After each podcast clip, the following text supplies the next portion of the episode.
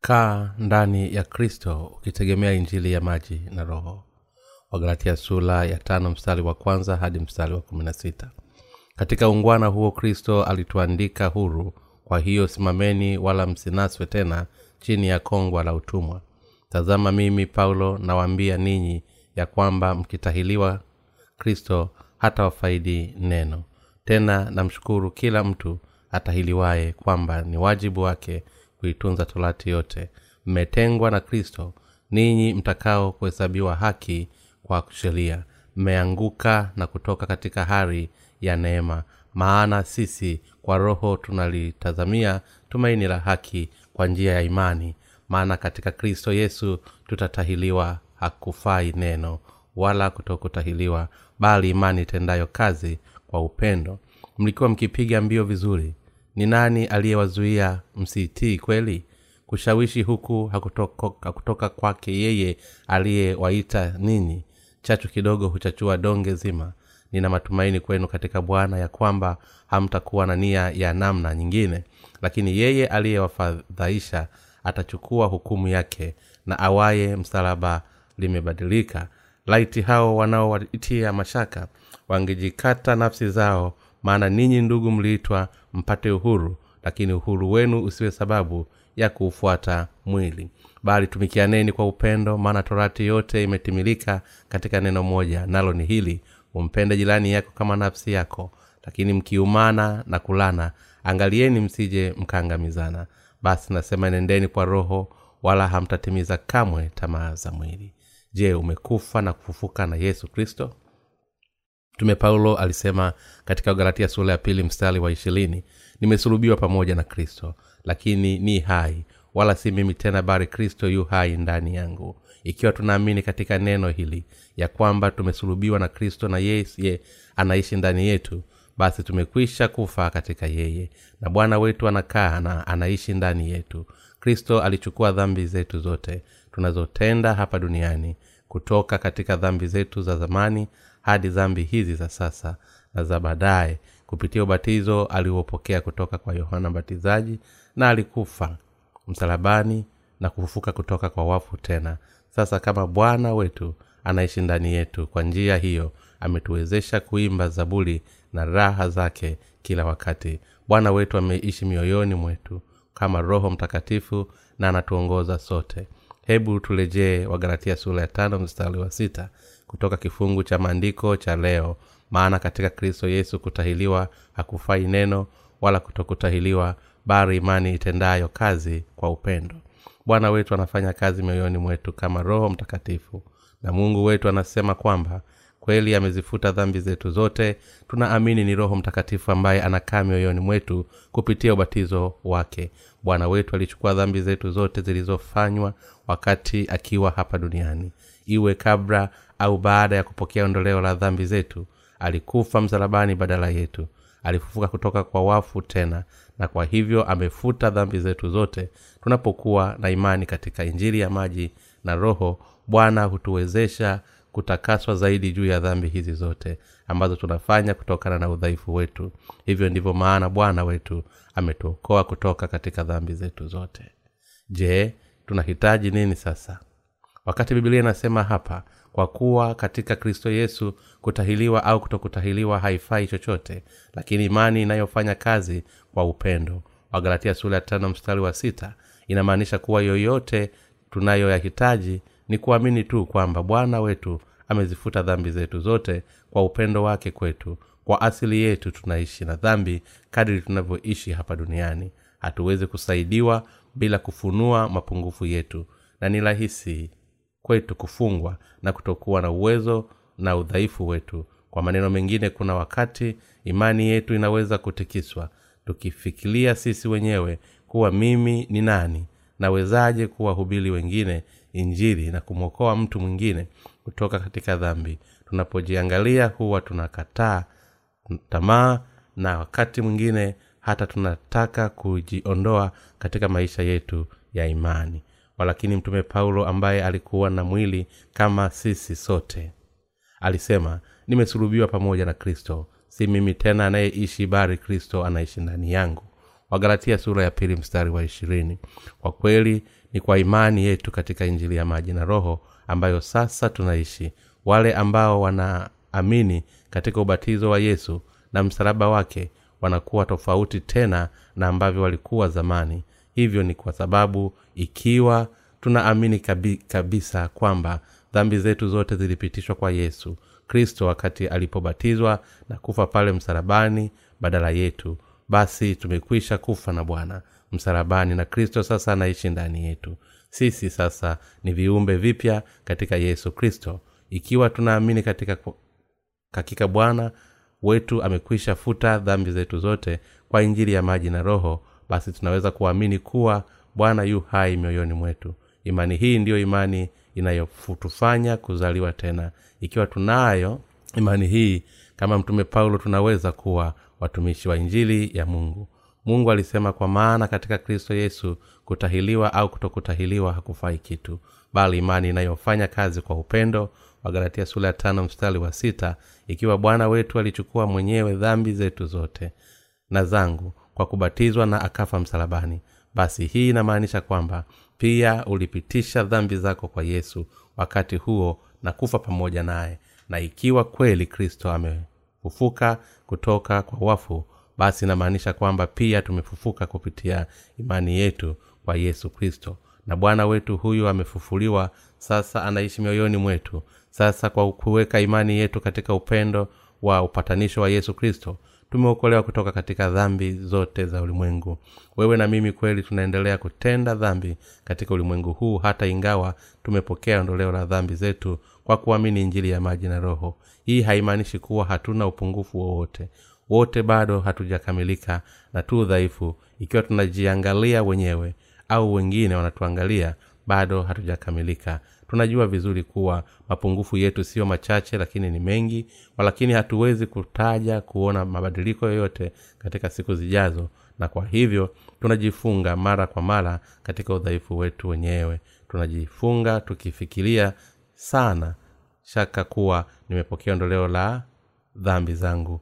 Bado nimeoza. Nimesikitishwa kwamba huyu ni nani hata baada ya kupokea ondoleo la dhambi zangu na mawazo ya mwili yanapokuwa kama ukungu tunaangukia machafuko. Tukijisumbua na kujiuliza wenyewe mwanzo sura ya kwanza mstari wa pili inasema nayo nchi ilikuwa ukiwa tena utupu na giza lilikuwa juu ya uso wa vilindi vya maji. Kama fungu hili tunapofungwa na udhaifu wetu na kutokuwa na uwezo mioyoni mioyo yetu inachanganyikiwa na utupu. Bwana yu hai mioyoni mwetu kwa sababu yesu alikuja hapa duniani akazichukua dhambi zote za ulimwengu mara moja kwa kubatizwa na yohana mbatizaji na akafa msalabani. Hivyo bwana yu hai. Inamaanisha kwamba amezifuta dhambi zetu mara moja na kwa wakati wote. Hivyo tumeokolewa kwa kuamini kweli hii ya uokovu kwamba bwana wetu aliye hai amezifuta dhambi zetu zote wala hatufungwi tena na udhaifu wetu.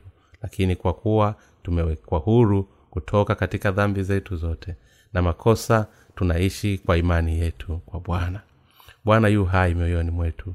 Ikiwa hivi ni kweli basi tunaamini kwamba bwana amezifuta dhambi zetu zote katika maisha yetu yote. Kwa hivyo upendo wa bwana wetu ambao umetuokoa kutoka katika dhambi hatuweka huru mbali na dhambi zote lakini pia hutoka kwa kutokuwa na uwezo na udhaifu wetu wote. Bwana wetu anakaa mioyoni mwetu kama roho mtakatifu. Je bwana wetu yuko hai mioyoni mwetu au sivyo? Yuko hai. Je utu wetu wa dhamani ulikufa au la? Utu wa dhamani ulikufa ikiwa hivi ndivyo ilivyo basi umekufa na kufufuka katika yesu kristo. Bwana anaishi mioyoni mwa wanaamini katika injili ya maji na roho. Wakati utu wetu wa dhamani ulikufa kabisa kama vile uokovu wetu na imani yetu katika injili ya maji na roho sisi ni uhuru milele katika dhambi zetu zote. Ukosefu wa mari na makosa yetu yote ukweli huu hauweze hauelezeki. Yote tunayopaswa kufanya sasa ni kuamini tu kwamba bwana na kushukuru kwa kuzifuta dhambi zetu mara moja kwa injili ya maji na roho na kutuokoa kutoka katika dhambi zote za mioyoni mwetu. Basi hii inamaanisha kuwa tumeokolewa kutokana na upapungufu wetu wote. Hapo sasa tunaweza kuanza kufanya kazi ya mungu kwa kumtegemea mungu wetu. Wakati bibilia inasema kwamba kuwa katika kristo yesu kutahiliwa au kutokutahiliwa haifai chochote. Lakini imani inayofanya kazi kwa upendo.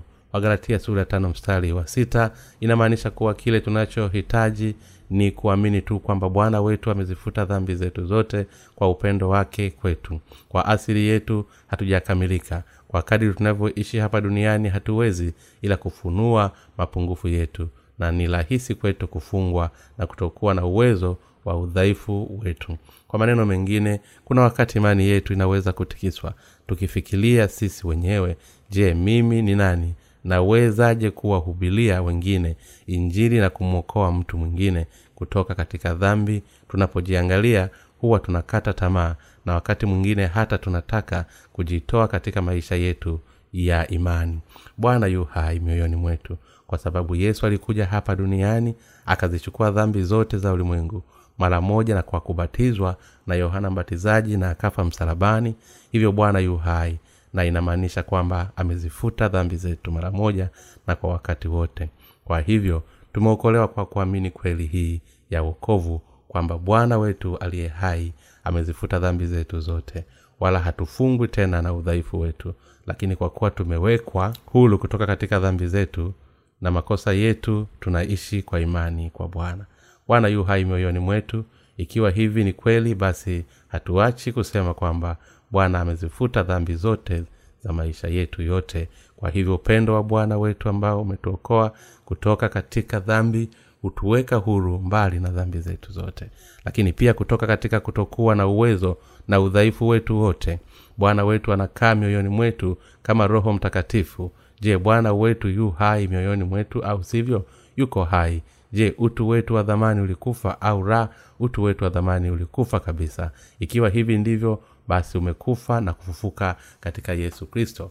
Bwana anaishi mioyoni mwa waumini katika injili ya maji na roho. Wakati utu wetu wa dhamani ulikufa kabisa. Vilevile vile tumepata wokovu wetu kwa imani katika injili ya maji na roho. Sisi ni huru milele katika dhambi zetu zote.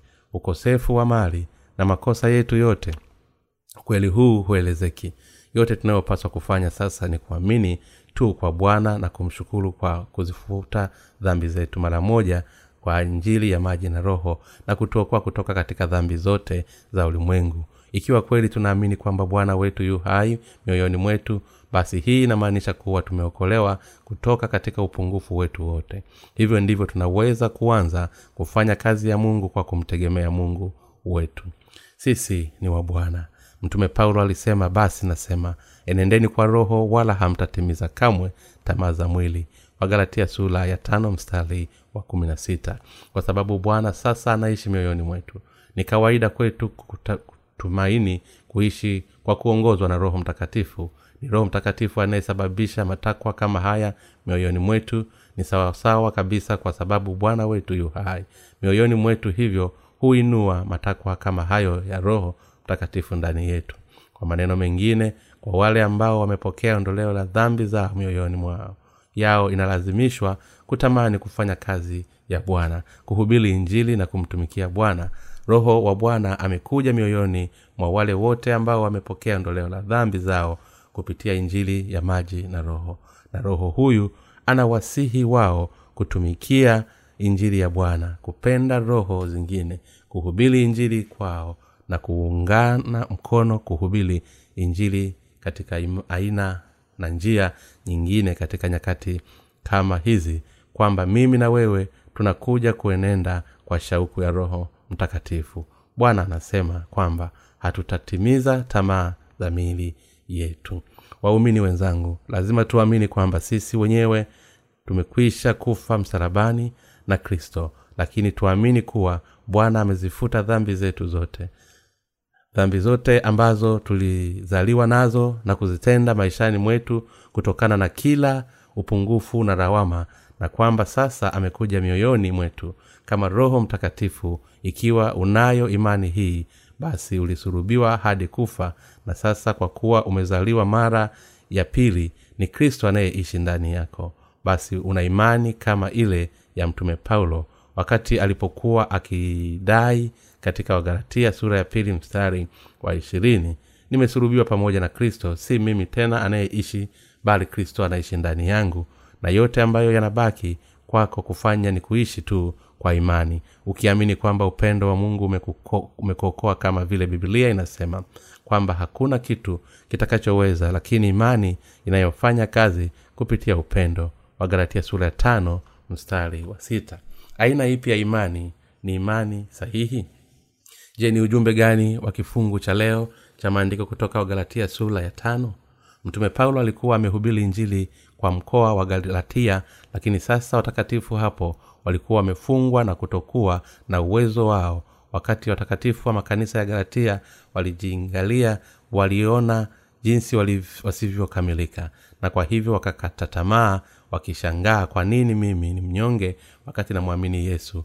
Kweli kama mwokozi wangu na hapo ndipo walipofikiria kwamba wanapaswa kutahiliwa kimwili ili wapate uthibitisho wa mwisho kama watu wa mungu walifikiri ikiwa tumetahiliwa moyo wangu utakuwa na imani yenye nguvu kwani kulikuwa na watu ambao waliwapotosha kuingia kwenye tohala wakati huo kwa kweli watakatifu wote wa makanisa ya galatia waliishia kutahiliwa kwa hiari ndio maana walitafuta kutahiliwa baada ya kumwamini yesu kristo.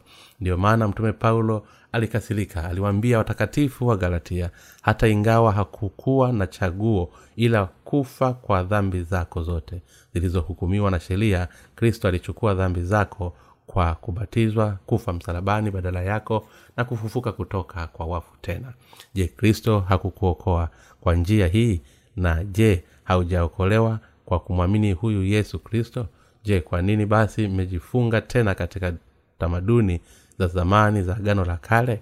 Mtume paulo alikasirika na kufadhaika hivyo alisema laiti ningekuwa pamoja nanyi sasa na kuigeuza sauti yangu maana naona shaka kwa ajili yenu.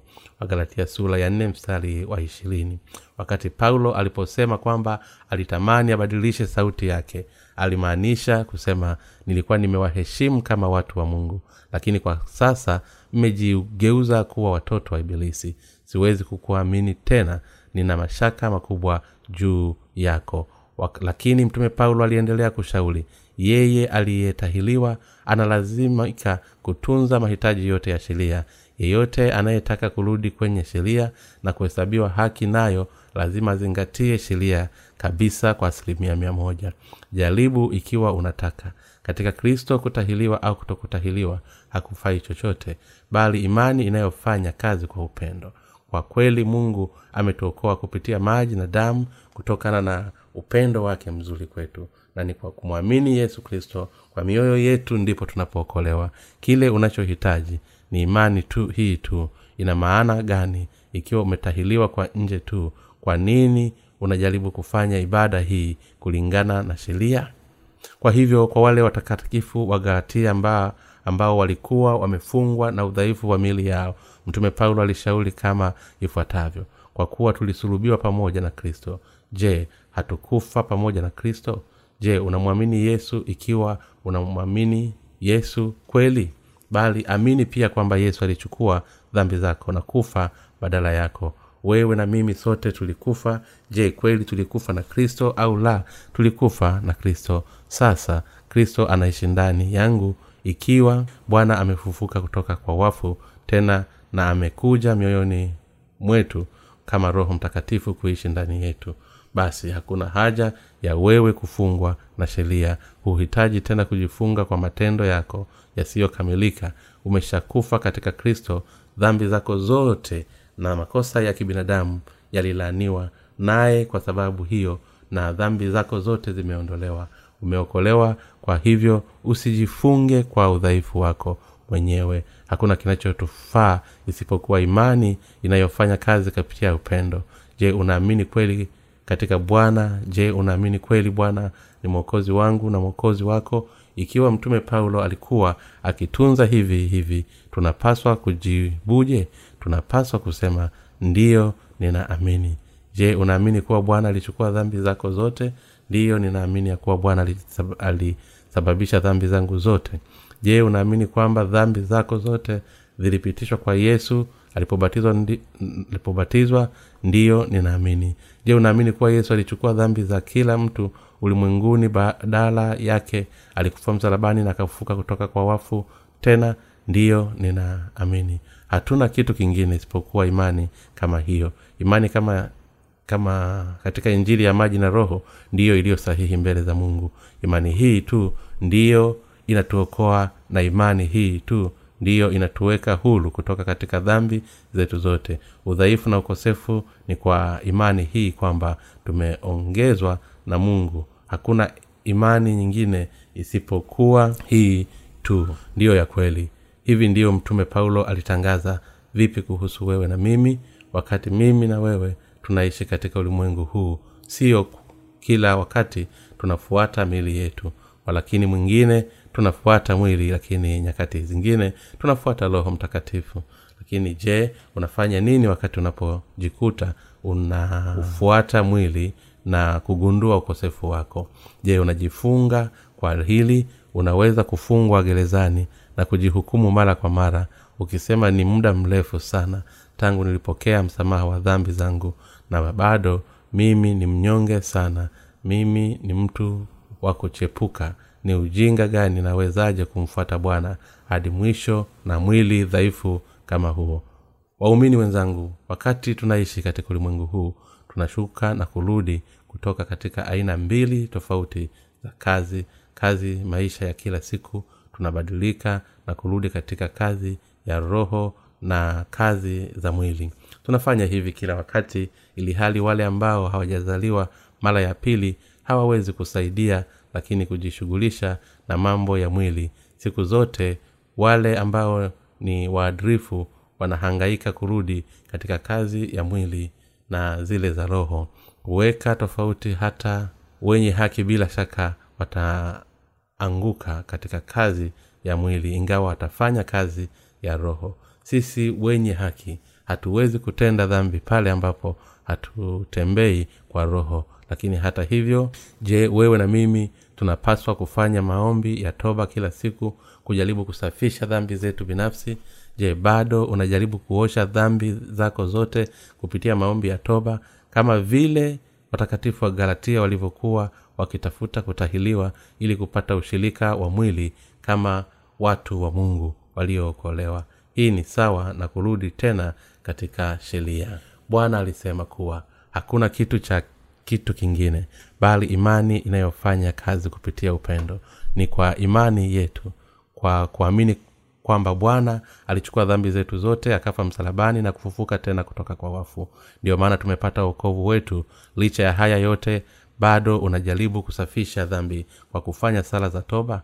Waumini wenzangu wakati upungufu fulani wa kimwili wako unafunuliwa unachohitaji kufanya ni kukubali kwamba huyu ni mtu wa asili yako. Badala ya kusema sipendi hili unapaswa kukubali asili yako ya udhaifu. Kwa kuwa hii ndiyo asili ya mili yetu hatuwezi kusaidia bali kufuata matamanio ya mwili ikiwa hatutembei katika roho. Hii ndiyo ilivyo kwa hivyo haifai kusumbuka wakati unafanya dhambi bila kukusudia. Ikiwa hautakubali asili yako halisi ungeendelea kujilaumu ukifikiria huyu sio utu wangu sitaki kufanya kosa kama hilo tena. Lakini ikiwa utagundua kuwa hii ndiyo asili yako halisi basi unaweza kupata suluhisho. Wakati wakati kutokuwa na uwezo kwako kunafunuliwa unapaswa kwanza kukubali kuwa huu ni utu wa kweli na hapo ndipo unastahili kusisitiza kuwa umeokoka na kufanywa kiumbe kipya kuachiliwa kutoka katika upungufu wako wote wa sasa kwa imani. Ukiamini kuwa umekufa na kristo na kwamba amefuta dhambi zako zote na kwamba bwana sasa anaishi ndani yako. Sasa kwa kuwa tumekuwa huru kutoka katika kutokuwa na uwezo wetu kwa imani basi tuishije? Sasa tunahitaji kuishi kulingana na matakwa ya roho mtakatifu.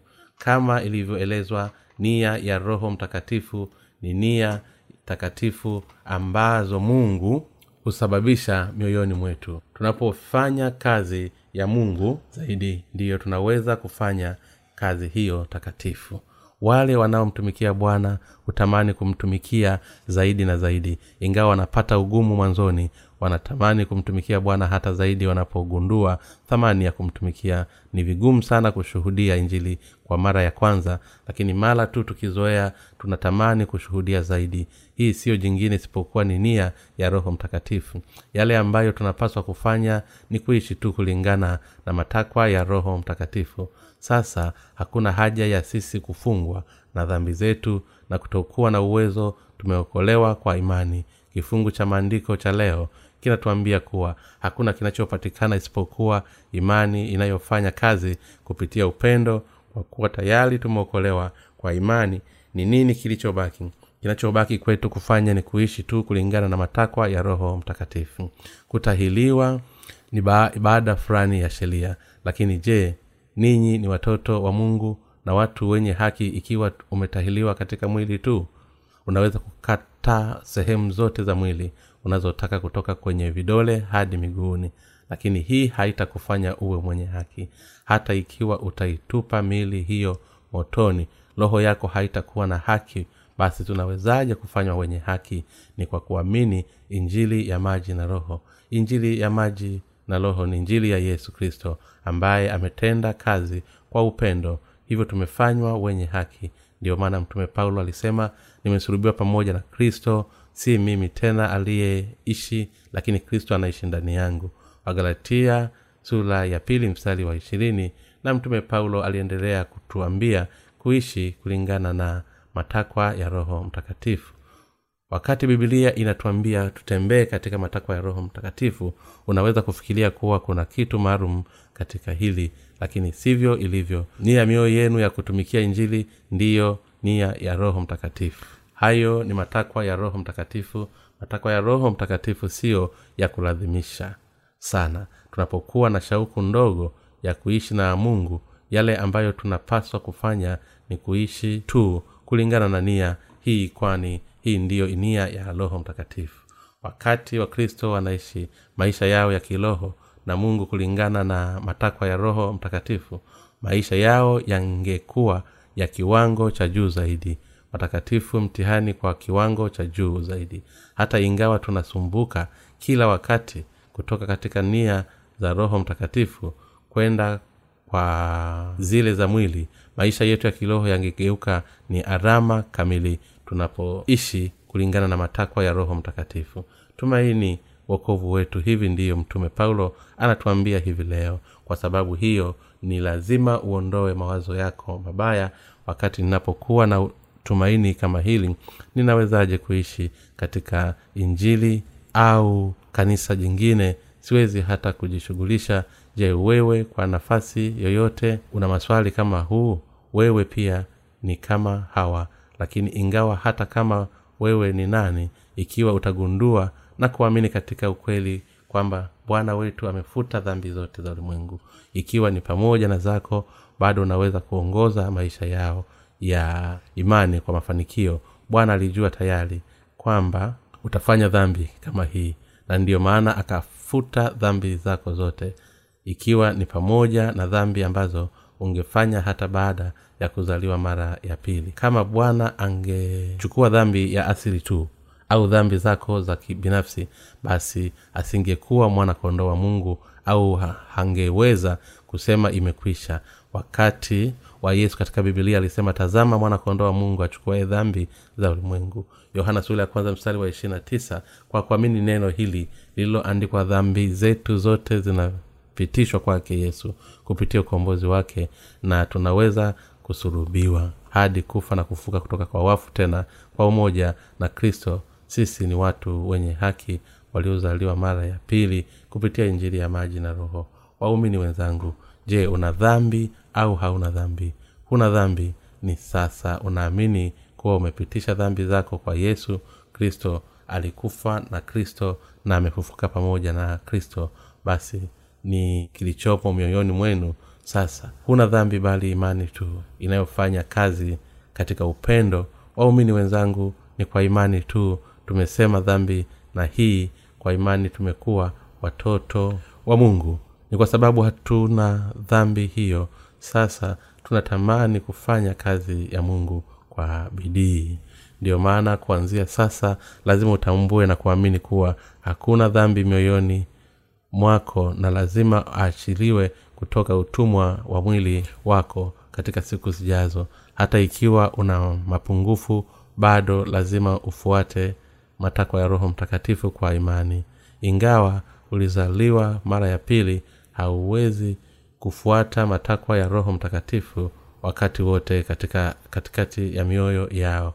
Bado wanatamani matakwa ya roho mtakatifu kwa asili. Mbwa kwenye matembezi na bwana wake anaweza kuhama mahali pengine ili kugeuza mkono ya takataka na kuzunguka akitafuta kitu chakula lakini baadaye hurudi na kumfuata bwana wake. Vivyo hivyo hata ingawa tunafuata mwili mara kwa mara kwa kutelekeza kati ya mwili na roho sisi bado ni watu waliookolewa ambao humfuata bwana hadi mwisho. Hata ingawa hatujakamilika sasa hatuna dhambi na kwa hivyo lazima tuishi kulingana na matakwa ya roho mtakatifu. Tunapofanya kazi kwa uaminifu kutoka kwa vitu vidogo kulingana na jinsi mungu alivyotupa. Basi bwana atafanya mioyo yetu ipende kufanya kazi zaidi. Ikiwa haujui la kufanya basi fanya kwa uaminifu kile ambacho umekabidhiwa na kanisa la mungu. Tunapomtumikia bwana na injiri hii ya kweli kwa njia yoyote ile tunafanywa kuwa wakristo wa, wa imara kwenye imara kweli mbele za mungu. Waumini wenzangu mungu ametupa uhuru sio utumwa.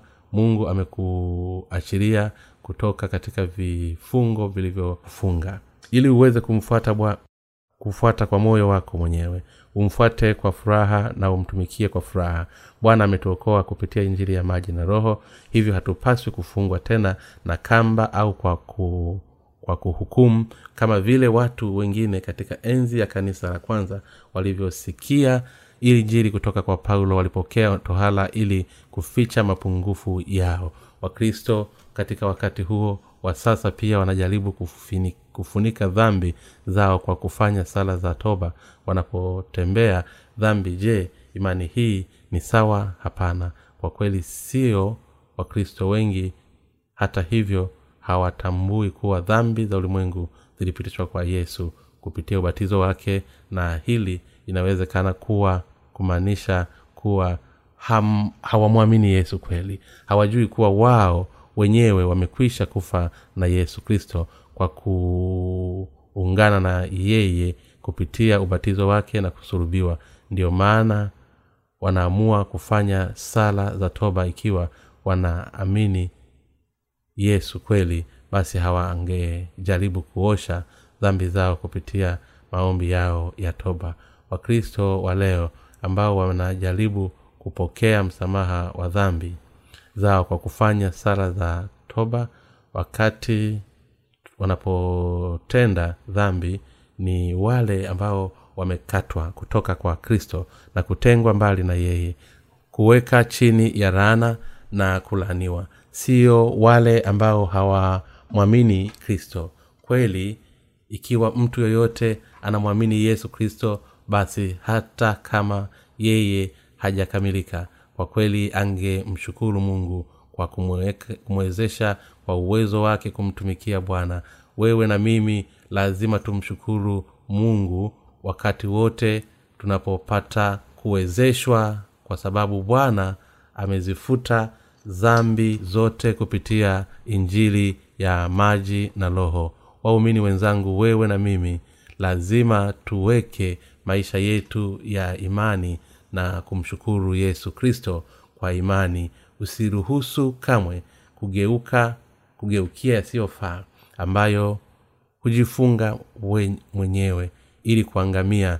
Watakatifu wengi wanakili kwamba wanapenda kwenda ulimwenguni kununua nguo nzuri na kuona vitu vizuri na kwamba kuna mambo mengi wanataka kufanya. Unaposhikwa na homa kutoka katika tamaa hizo zote lazima utambue kuwa kweli huyu ni mtu wa asili. Ikiwa unahitaji kununua seti ya nguo mpya kisha ununue nguo kadhaa kumaliza hamu yako halafu ukaendelea kumfuata bwana tena je hii ni dhambi kwa namna fulani? Hapana. Kwa kweli hivyo ushauri wangu pekee ni kwamba haifai kuangukia ndani ya matamanio ya mili yako na ukatishwe tamaa na wazo lako kwamba hii ndiyo ilivyo siku zote. Hiyo ni sehemu ndogo tu kwako. Wewe ni nani kwako? Wale wanaotaka kweli kufuata matakwa ya mungu unaweza kuwa haujakamilika lakini bado wewe ni mtu wa mungu mwenyewe. Hata ingawa wewe haujakamilika bado ni mtoto wa mungu ambaye amekuokoa kupitia injili ya maji na roho. Ni wasihi nyote mfuate bwana na msifu mkiamini bila shaka kuwa ninyi ni watu wenye haki mbele za mungu. Watakatifu na wale ambao wamepokea uzima wa milele na watenda kazi wa haki ya mungu umejitambulisha kama vile wale ambao hawajatambuliwa bado wanaona kitabu hiki cha wagalatia ni kigumu sana kuelewa. Hawawezi kuelewa kwa sababu mafundisho yake ya kiroho kwa hivyo wanaweza kusema paulo anasema nini? Sielewi anaongea nini. Anayohitaji kufanya ni kuwaambia watu kuishi kwa uzuri na bado anaongea juu ya kitu kigumu sana. Hata wanatheolojia hawajui haswa ni kwa nini mtume paulo alikasirika sana kwa wale waliotahiliwa kwenye makanisa ya galatia anataja tu ufafanuzi wa vielelezo vya waasi. Kwa wale waliozaliwa mara ya pili wagalatia wabrania na, wa, na walawi mioyoni mwao wamepandwa neno rahisi wazi na la ukweli. Wakati waumini katika injili ya maji na roho wanaposoma neno la mungu wana uwezo wa kuelewa kwa urahisi na kuwa hivyo wanajua na wanaikubali kuwa kweli wakichukua kama chakula cha imani kwa sababu mungu baba yetu alitupenda alimtuma mwanawe duniani akaambatiza mwana wake na kukubali kubeba kila dhambi na kumsulubisha mwanawe afe msalabani badala yetu. Kwa hivyo wakati wewe na mimi tunasema kwamba tunamwamini yesu kristo inamaanisha kwamba tunaamini kwamba dhambi zetu zote zilipitishwa kwa yesu alipobatizwa na kwa kuwa yesu alikufa sisi pia tumekufa na wakati alipofufuka kutoka kwa wafu sisi pia tulifufuka na kwa kuwa mungu baba alimtoa mwanawe kwa sababu ya upendo wake kwetu sisi na kumhukumu mwana huyu kwa dhambi zetu zote. Ni kwa mwamini yesu kristo ndipo tunaokolewa. Kwa sababu hiyo yeyote anayeokolewa imani tangu wakati huo matendo yetu hataweza kutusumbua zaidi ya yale tunayohitaji. Ni mioyo yetu kufuata mapenzi ya mungu kwa imani. Waumini wenzangu sisi ni wenye haki ambao tumepokea ondoleo la dhambi. Licha ya hili je bado unajisikia kana kwamba unahisi kufanya sala za toba kila wakati kwa kuwa huna uwezo wa kuridhisha bwana naomba unisamehe. Nimefanya dhambi. Tafadhali safisha dhambi zangu. Wakristo wengi leo huhisi hivi na kwa lugha zao watatoa sala kama hizo za toba kwa makosa walakini hawawezi kusamehewa kutokana katika dhambi zao kwa njia hii. Haijalishi wanaweza kuomba kwa bidii kwa mungu ili awaokoe dhambi zao. Wokovu wa yesu ulikuwa umekamilika zaidi ya miaka elfu mbili iliyopita na ni kwa kuamini kweli hii tu kwamba mtu anaweza kupokea ondoleo la dhambi zake kwa kuwa wokovu huu ambao yesu amekuletea kupitia injili ya maji na roho sasa unakaa mioyoni mwako. Uko hulu hata kwa dhambi uliotenda kwa wakati huu wa sasa. Tayari umeokolewa kutoka katika dhambi zako zote za baadaye. Huu ndio ukweli. Je unaamini hili? Wachungaji wa kidunia wanakabiliwa na ugom, ugomvi wakati wanapohubili mahubili katika mikutano yao. Hawana fundisho jingine isipokuwa huwa dhaifu kwa sababu hawana chochote cha kuhubili mioyoni mwao na kuhamanisha mkutano kutoa pesa kushindwa kuchochea hisia za kusanyiko lao na kuwatupa wafadhaike. Wakati wachungaji kama hao wanaposema moto moto moto makutano ya kusema amina haleluya haleluya wameondolewa na hisia zao watu hutoa nje mifuko yao. Hiyo ni kwa sababu imejawa na hisia. Akili zao zote zinafadhaika na wanao wakati kidogo wa kufikiria vizuri. Wamezidiwa kihemko wanatoa pesa zao zote na wakati hii haitoshi kuondoa na kukabi- kukabidhi vyombo vyao na vito vya thamani. Waumini ni watiifu kwa manabii hawa wa uongo. Sio kwa sababu wana hamu ya dhati ya kumtumikia bwana lakini kwa sababu wanapotezwa akili zao kwa muda. Wewe na mimi tunaweza kuwa hatujakamilika lakini sisi bado ni watu wenye, wema tulisurubiwa pamoja na kristo na tumefufuka tena ingawa hatujakamilika. Sisi ni watoto wa mungu sisi ni watu wema sisi ni watumishi wa haki sisi ambao tumezaliwa mara ya pili tunahitaji kufuata matakwa ya roho mtakatifu kutoka mioyoni mwetu. Tunatamani kumtumikia bwana kwa njia yoyote ile ya ambayo watu kama sisi wanapaswa kufanya sasa ni kuishi tu kulingana na matakwa ya roho mtakatifu. Nia hii ya roho mtakatifu huamka unapofanya kazi ya bwana. Unaamsha kwa matakwa ya roho mtakatifu wakati unapoacha kuishi kulingana na matakwa ya mwili. Njoo kwenye kanisa la mungu ambapo shauku ya roho inaweza kuamshwa. Sikiliza neno uunganishe mioyo yenu na kazi ya mungu hata ikiwa hatujakamilika wakati mioyo yetu inapenda kufanya kazi ya mungu usipuuze shauku hii lakini endelea kuifuata hata ikiwa ni ndogo. Na ungana na watumishi wa mungu na kanisa lake mara tu ukifanya hivi shauku yako ndogo itakuwa kama kute, kuteleza kwa theluji. Kwa njia hii utakuwa ni shauku kubwa ya kuishi na mungu kutenda kazi ya mungu zaidi na zaidi. Na mwishowe bila kujitambulisha mwenyewe utagundua kuwa mtumishi mkuu wa mungu haijalishi tunapofunga kiasi cha mungu ameweka roho mtakatifu ndani ya mioyo yetu amekuwa mwokozi wetu anayekaa ndani yetu kama mungu aliye hai na pia ametupa nia ya roho mtakatifu ili tuweze kufanya kazi yenye baraka. Namshukuru bwana kwa kutupatia nia kama hizo natumaini kuomba kwamba ninyi nyote mtaishi kulingana na matakwa ya roho mtakatifu aliyefufuliwa mioyoni mwetu. Haleluya. Mungu wa mbinguni na akubariki. Amen